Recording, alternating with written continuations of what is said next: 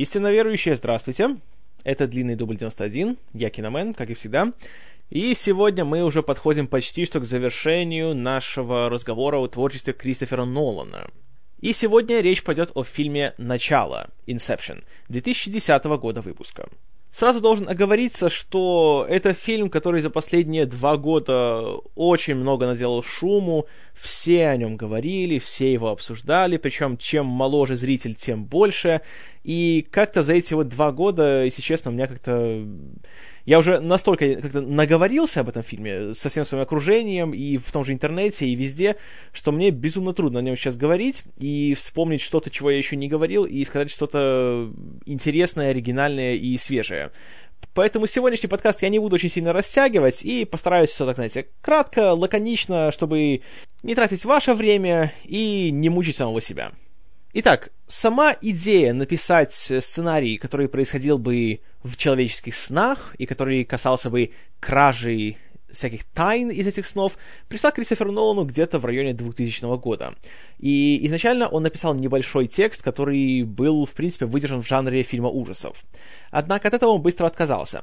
И, кроме того, когда он писал этот свой первый вариант, даже не сценария, а скорее сюжетного плана, то у него все стопорилось где-то так на уровне двух третьих. То есть начало середину он продумывал хорошо, а что касалось финала, как-то у него вот ничего в голову не приходило. Поэтому этот сценарий он все время клал на полку и возвращался к нему по завершении каждого своего фильма, дописывая пару элементов и меняя, может, немножечко структуру сюжета. И в конечном итоге у него получился не столько фильм ужасов, сколько фантастический фильм об ограблении. Лишь с тем отличием, что в его сюжете герои собирались не взломать сейф и из него что-то достать, а наоборот его открыть и положить туда что-то.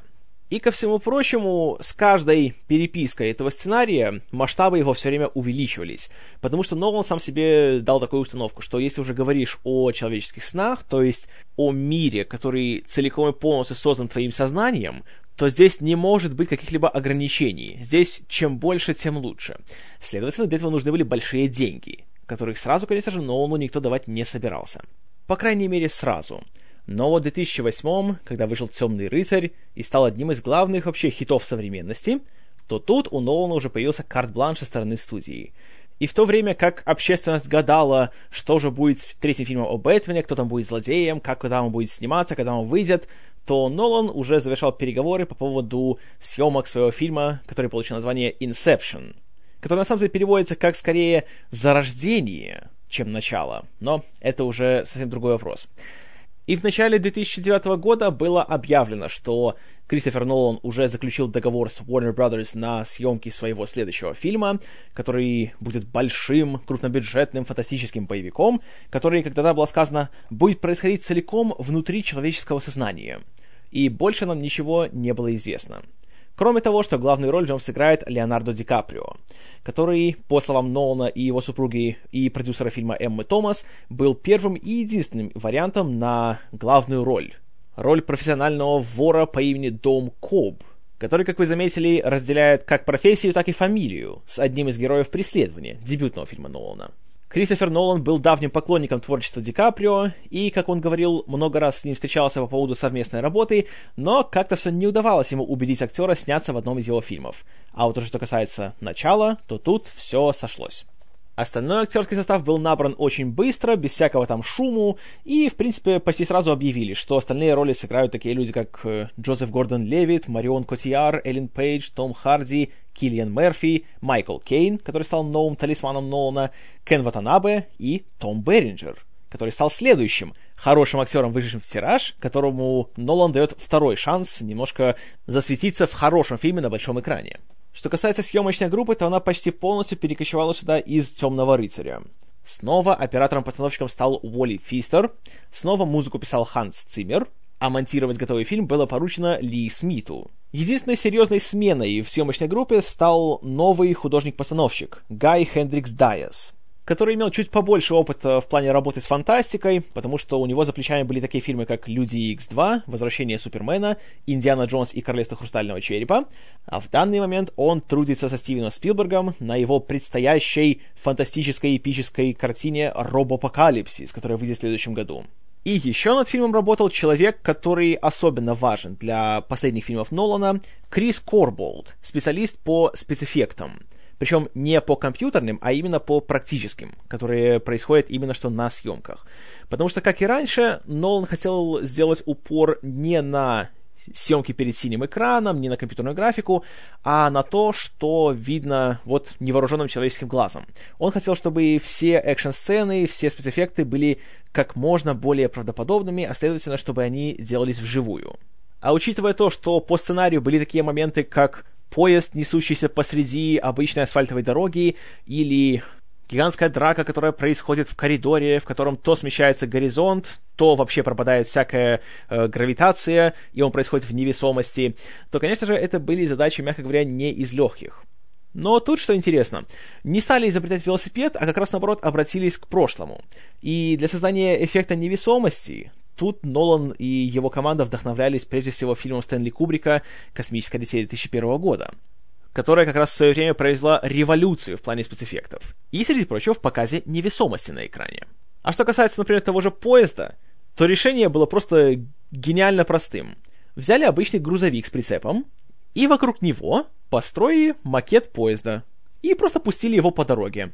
А затем уже с помощью компьютерной графики добавляли следы на асфальте, о том, как он своими этими локомотивными колесами рассекает э, обычную нормальную городскую дорогу. Кроме того, Нолан не хотел злоупотреблять компьютерной графикой, потому что она бы значительно повысила бюджет фильма, который э, в этот раз был в районе того же, что и на «Темном рыцаре», около 170 миллионов долларов. Учитывая то, что это был абсолютно оригинальный сценарий, не основанный на каком-либо известном материале, тут и студия, и режиссер рисковали. Поэтому все-таки не хотелось сорить деньгами направо и налево, и приходилось все-таки немножко считать расходы и все-таки решать, нужно ли что-то делать или нет. Однако это не помешало Нолану расширить географию своих съемок, и сцены фильма снимались не только в Лос-Анджелесе и Лондоне, но еще и в Токио, немножко в Париже, а для создания гигантской супермасштабной снежной погони в финале был использован заброшенный лыжный курорт в Канаде, недалеко от Келгари. Как и предыдущие фильмы Нолана, начало снималось в атмосфере строжайшей секретности – Никаких подробностей сюжета, никаких кадров со съемок никто не видел и не мог увидеть.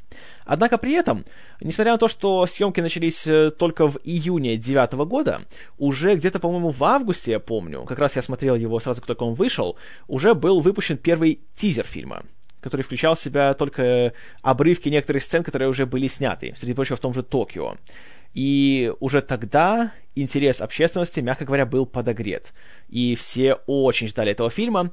И как раз в это же время были выпущены первые, по-моему, 10 минут фильма «Аватар», и интересно было наблюдать за реакцией фанатов в интернете.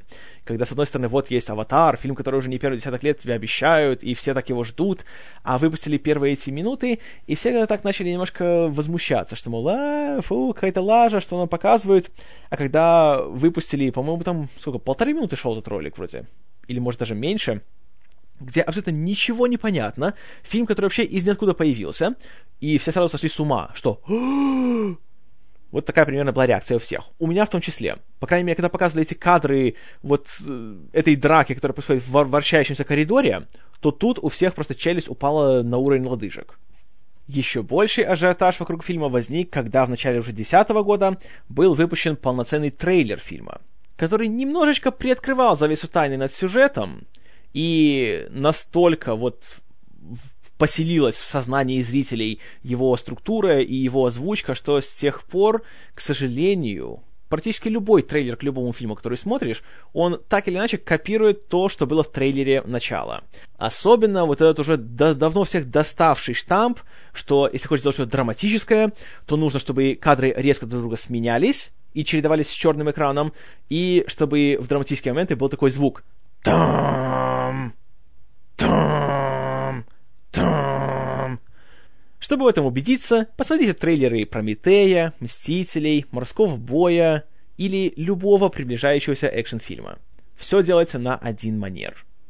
Когда фильм вышел в прокат, то он не то чтобы стал большой сенсацией в плане собранных денег, потому что как раз одновременно с ним в июле вышел фильм «Сумерки. Двоеточие. Сага. Двоеточие. Новолуние», который собирал гигантские суммы.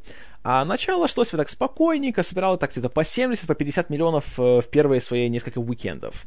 Но по итогам года фильм, несмотря на то, что, опять же, как я уже говорил, это был рискованный проект, потому что у него нет никакой раскрученной марки, и тут, по сути, все строилось только на режиссере. Он собрал в Штатах почти 300 миллионов, а суммарные мировые сборы перевалили за 800 миллионов, что, знаете, далеко не самая малая цифра для современного Голливуда. Реакция со стороны критиков тоже была очень даже благосклонной, но что касается рядовых зрителей, то тут э, начался фурор. У начала появилось страшное количество очень молодых э, обожателей, и, к сожалению, чем моложе, тем больше его любят. И весь интернет заполонили все всякие мемы, всякие фразы, фотожабы и другая всякая ахинея, которая сейчас молодежь страдает в интернете.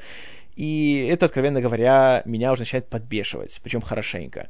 Апогеем всего этого стало то, что сайт Urban Dictionary, который специализируется на всяких таких, знаете, эм, сленговых словечках современных, опубликовал свой список 10 самых лучших новых придуманных слов за 2010 год. И среди них была фраза «Check your totem» — «Проверь свой тотем». Согласно описанию на сайте, это фраза, которая говорит о человеку, который слишком много, знаете ли, себе возомнил. Из цикла раскатал губу, так вот, проверь свой тотем. От себя скажу лишь то, что это абсолютно искусственно, вымучено и просто глупо. Но это я уже забегаю вперед. Ко всему прочему, начало еще имело большой успех на церемонии награждения киноакадемии в следующем году, когда собрала аж четыре награды. Столько же, сколько получил «Король говорит», главный триумфатор премии в том году. Э, награды все были техническими. Спецэффекты, операторская работа и две звуковые номинации. Кроме того, фильм еще номинировали как лучший фильм года, лучший оригинальный сценарий, Э, лучший, э, лучшая музыка и лучшая работа художника-постановщика. Но тут он проиграл социальные сети и... Король говорит. Кому он проиграл номинацию за декорации, я сейчас не вспомню, но в принципе это и не важно. Я этот фильм смотрел, как и любой нормальный человек, в кино. К нам, к счастью, привезли его почти одновременно с мировой премьерой. Мы смотрели его с соведущей. Это был э, утренний сеанс, Зал был почти пустой, поэтому мы абсолютно спокойно могли каждые пять минут восхищенно материться от того, какой этот фильм был классный. Первый просмотр был просто восхитителен. Фильм, несмотря на то, что идет почти два с половиной часа, пролетел как одно мгновение, и мы сидели жадно всматриваясь в каждый кадр и просто восхищались его динамикой, его экшн-сценами, его визуальным стилем, его спецэффектами, и вообще просто все было классно. Не говоря уж, конечно же, о этом финале с этим адским волчком, который неясно, упал он или нет, реальность это все или нет. И это мы еще некоторое время обсуждали. Правда, не очень долгое. Но впечатление от первого просмотра было просто настолько вот гигантским, что я сделал редкую вещь, которую в последние годы я почти то и не делаю. Я этот фильм смотрел в кинотеатре во второй раз. В этот раз уже повел свою маму, которая, как помните, она у меня гигантская фанатка всякой фантастики, всякого экшена и тому подобного. Однако, что интересно, во второй раз эмоций уже было не так много. Да, все еще фильм мне очень нравился, и во второй раз, что было приятно, э, все особенности многих уровней снов и того, кто из нашей команды играет какую роль, это стало уже гораздо яснее. Но при этом вещи, которые должны были вызвать эмоциональную реакцию, как-то ее уже не вызывали. И скажу честно, что после второго просмотра фильм уже не делал такое гигантское впечатление, как после первого. А, маме, кстати, тоже фильм не особенно понравился. Во-первых, она сказала, что его нужно смотреть раза три, чтобы в него въехать, что, в принципе, уже для нее является не самым лучшим признаком. А во-вторых, она сказала вещь, которую с каждым повторным просмотром я сам начинаю все больше разделять. Фильм слишком холодный, он слишком безэмоциональный. Он хорошо продуман, хорошо просчитан, и как раз э, многие сюжетные элементы, которые традиционно в таких фильмах, скажем так, страдают, и есть ошибки в логике, то здесь их крайне мало. Хотя они, конечно, есть. Логических дыр в фильме хватает, и, э, знаете, некоторые довольно смешные. Над ними уже не посмеялся только ленивый. Моя любимая, конечно, это то, что для героя Ди Каприо самая главная цель — это то, чтобы он смог спокойно, безнаказанно вернуться в США к своим детям, которые живут вместе с его тестем, которого играет Майкл Кейн. Возникает вопрос, а почему Майкл Кейн не может взять его детей и привести их э, к нему, где он находится? Там, не знаю, или в Париже, там, или в Токио, или в Лондоне, или где-нибудь еще. Но тогда кино не было бы. но не суть. Так вот, возвращаясь к эмоциональной составляющей фильма, я скажу так. Я для себя в последние годы такую классификацию выработал. Я делю художественные фильмы как бы на три такие категории. Э, исходя из того, на какой, э, простите, орган восприятия этот фильм нацелен. Я считаю, что фильм может быть для глаз, для мозга или для сердца. Думаю, пояснять тут не надо, так все очевидно. Идеальный фильм — это который сочетает все три аспекта, который и прекрасно выглядит, и который заставляет тебя о чем-то задуматься, и который при этом заставляет тебя переживать. И у Кристофера Нолана такие фильмы есть. Тоже «Темный рыцарь» — идеальный тому пример. Начало же, я бы сказал, это скорее фильм все-таки для глаз и для мозга. Для сердца не особенно. И тут нельзя сказать, что нет, ну, он же не преследовал такой цель, он не хотел делать эмоциональную историю. Знаете, как раз хотел. И причем Нолан и Ди Каприо много говорили в интервью, что они не один месяц обсуждали этот сюжет, хотели сделать его более эмоционально насыщенным, сделать более такую, знаете, красивую, трагическую историю любви между Кобом и его покойной женой Мол, которую играет Марион Котияр. Но в готовом фильме весь этот элемент как-то вот он, он не выстреливает. Он должен заставить зрителя рыдать вот в этот момент, когда мы видим, что произошло между ними в будущем. Наконец, когда мы это узнаем, эту тайну. Но не рыдаешь. Смотришь, понимаешь, что ага, понятно, теперь я понял почему. Но все, вот вся моя реакция была на этот фильм. И каждый раз, когда смотрю фильм, она становится все более спокойной и сдержанной. Хотя, по идее, в этот момент я должен просто разва- разваливаться на части. Но не разваливаюсь. Поэтому вот это, на мой взгляд, как бы не очень хорошо. Когда я говорю, что фильм для мозга, тут тоже надо немножко оговориться. Потому что сказать, что фильм поднимает какие-то супер важные, супер философские идеи, это будет сильным преувеличением.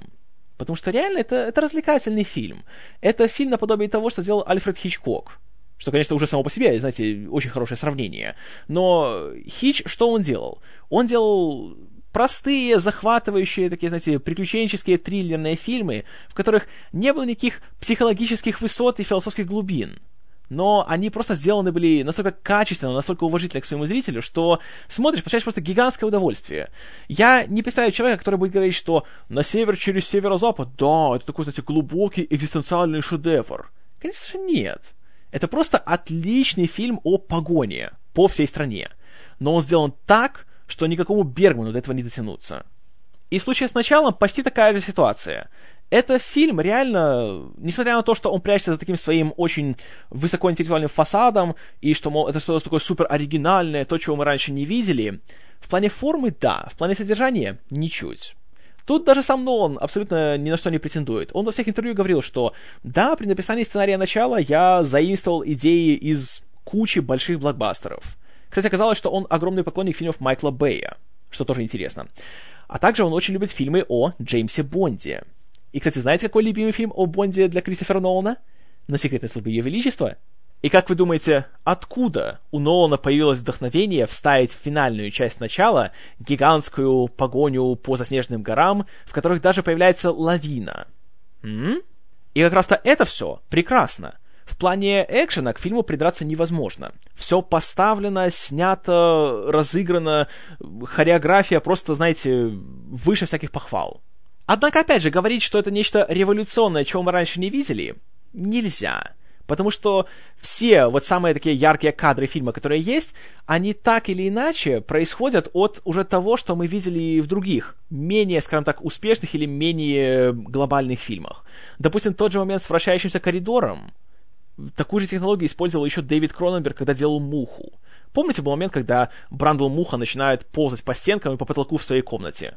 Это делалось именно что с помощью вращения декораций. Просто камера фиксировалась, поэтому мы этого не, не видели. Или, допустим, момент, когда Коб вводит свою новую подопечную, архитектора по имени Ариадна, которую играет Эллен Пейдж, и он учит ее строить новые миры в своем подсознании. И она берет буквально половину Парижа, кладет на другую половину. И все эти моменты с изменяющимися зданиями и с их метаморфозами, тут тоже нельзя не увидеть некую такую дань уважения замечательному фильму Алекса Пройса «Темный город», который вышел в 98 году, и у которого, среди прочего, много чего украли создатели «Матрицы».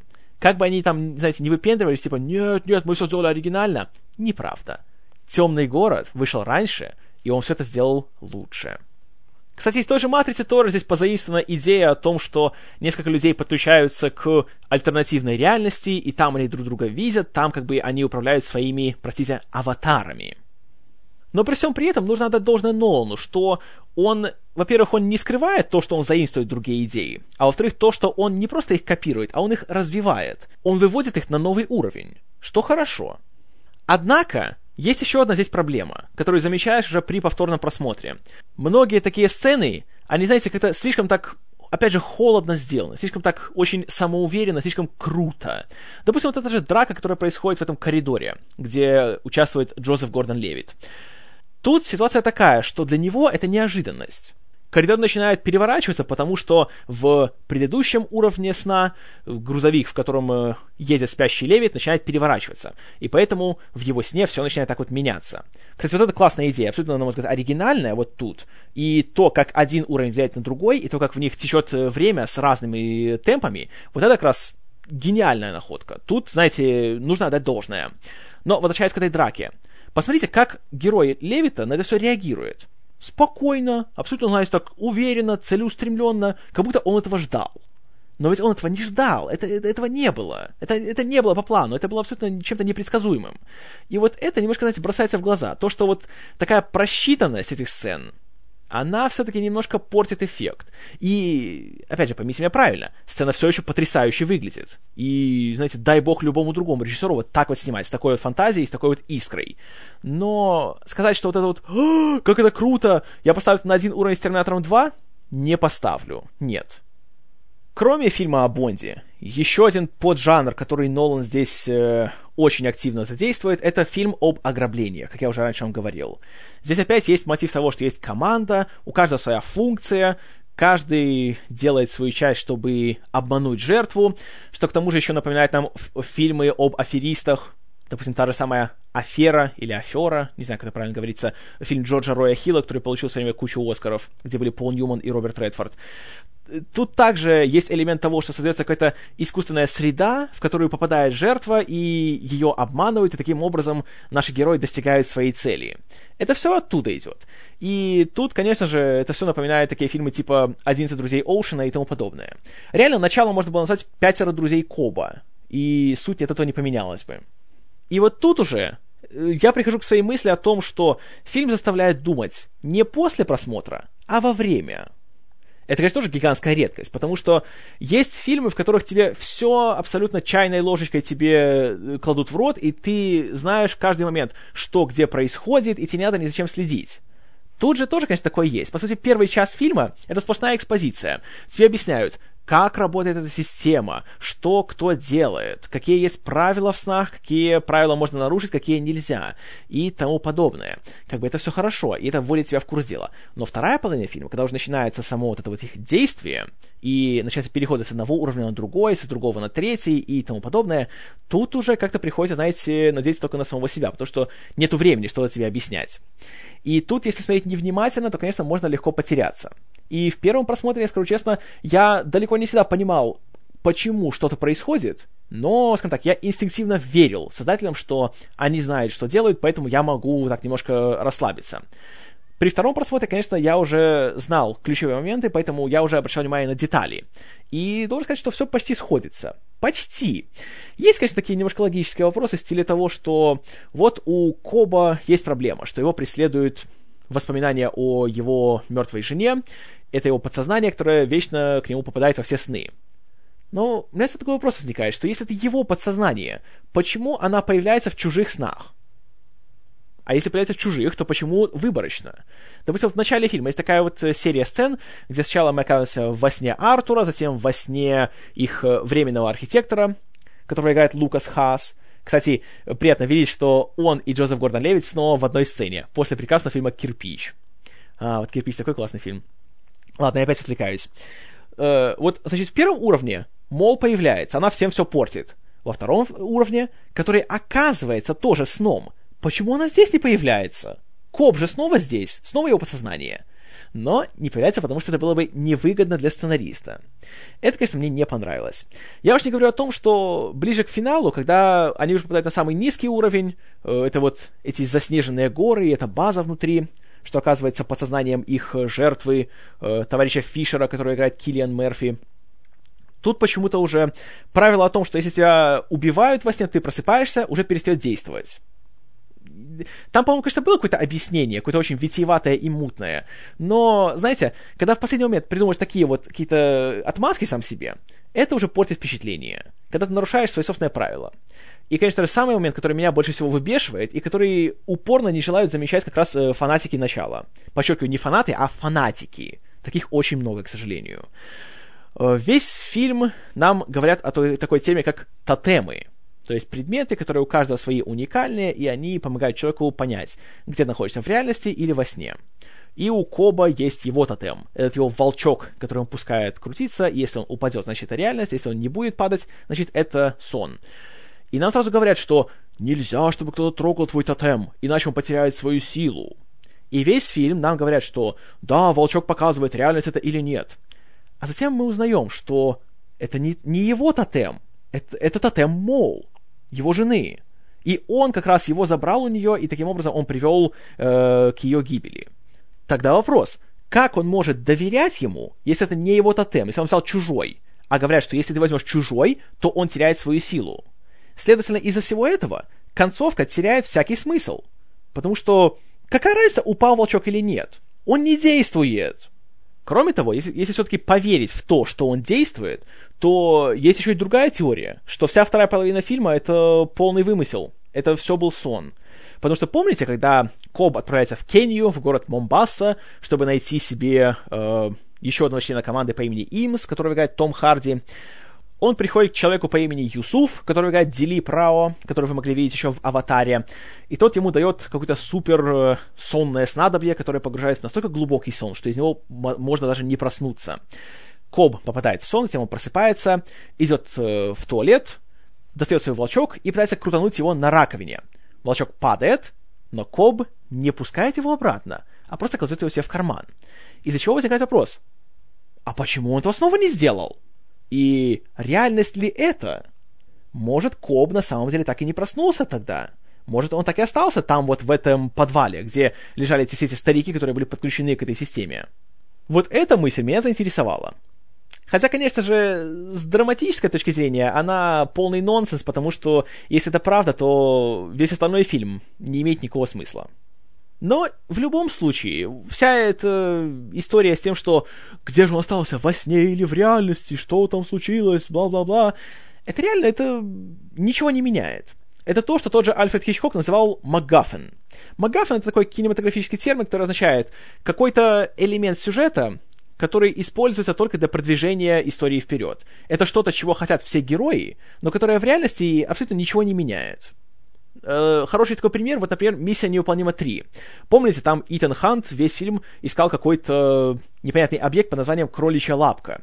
И вокруг него вертелась вся интрига, и злодей его хотел получить, и Хант хотел его получить, и ради него он там рисковал своей жизнью, и из-за него злодеи похищали его жену и так далее. Но в конце мы даже не узнали, что это за кроличья лапка, что вообще это такое, и зачем она. Вот это идеальный пример МакГаффина. И весь этот волчок и вся эта вот идея в начале, это точно такой же МакГаффин. И каким бы ни был настоящий финал этого фильма, упал волчок или нет, это абсолютно ничего не меняет. Среди прочего потому, что волчок не действует. Еще одна проблема в этом фильме для меня — это его персонажи. Если не считать э, героя Ди Каприо, то они все, по сути... Это даже не персонажи, это просто манекены, которые выполняют какую-то свою функцию. Допустим, вот Эллен Пейдж в роли Ариадны. Я уж не говорю о том, что насколько у нее банальное имя в данном случае. Любой человек, который хоть сколь-нибудь знаком с греческими мифами, знает, что Ариадна это была девушка, которая помогла Тесею победить Минотавра и выбраться из лабиринта. И здесь, что делает эта Ариадна? Она сооружает лабиринты. Ага, тонкая отсылка. Простите, можно было получше постараться. Но проблема еще в том, что она реально в фильме ничего не делает, кроме того, что ходит с большими глазами, на все смотрит и задает вопросы. Причем вопросы те же, которые задает зритель. То есть реально ее функция — это просто быть проводником между фильмом и зрителем. но при этом кто она такая, что у нее внутри, почему она это делает, почему она согласилась, неважно. Мы этого не знаем и не должны знать. Герой Тома Харди, Имс, он здесь, да и вовсе, даже двухмерным его не назвать. Все, что он делает, просто он ходит, он э, издевается над э, Гордоном Левитом и притворяется, э, что он э, Том Берриджер. Вот и все. Больше он абсолютно ничего не делает. Дили Прау в роли этого самого Юсуфа. У него, наверное, есть пять реплик. Затем он сидит за рулем фургона. И все. Майкл Кейн тоже появляется на две минуты в этом фильме. Говорит, опять же, шесть или семь реплик. И все.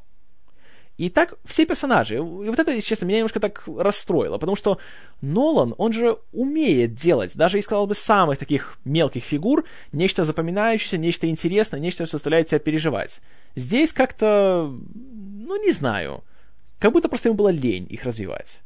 И от этого, знаете, смотришь фильм первый раз, да, все круто, тебя все впечатляет, ты не обращаешь внимания. Смотришь во второй раз, обращаешь внимание. Смотришь в третий раз, тебе уже просто скучно. Потому что, когда в этом фильме нет ничего, по сути, кроме его вот этой главной интриги, и особенно первая половина, реально в ней ничего нету, кроме того, что на экране. И то, что тебе объясняют, что вот есть сны, вот в них такие есть правила, вот в них такая вот, знаете, реальность и тому подобное. Это хорошо для понимания основного сюжета. Но в плане какой-то другой глубинной идеи, я не знаю, может, просто я тупой, но я здесь ничего не увидел.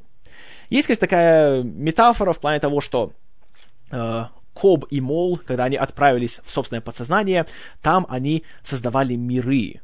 И тут, конечно, это, это можно понять как... Э, это символично. То, как э, муж и жена Кристофер Нолан и Эмма Томас тоже создают свои миры, снимая художественное кино. И, конечно же, если посмотреть на, в принципе, на, на Марион Котьяр в этом фильме, да и на всех женщин, начиная с «Помни» в фильмах Нолана.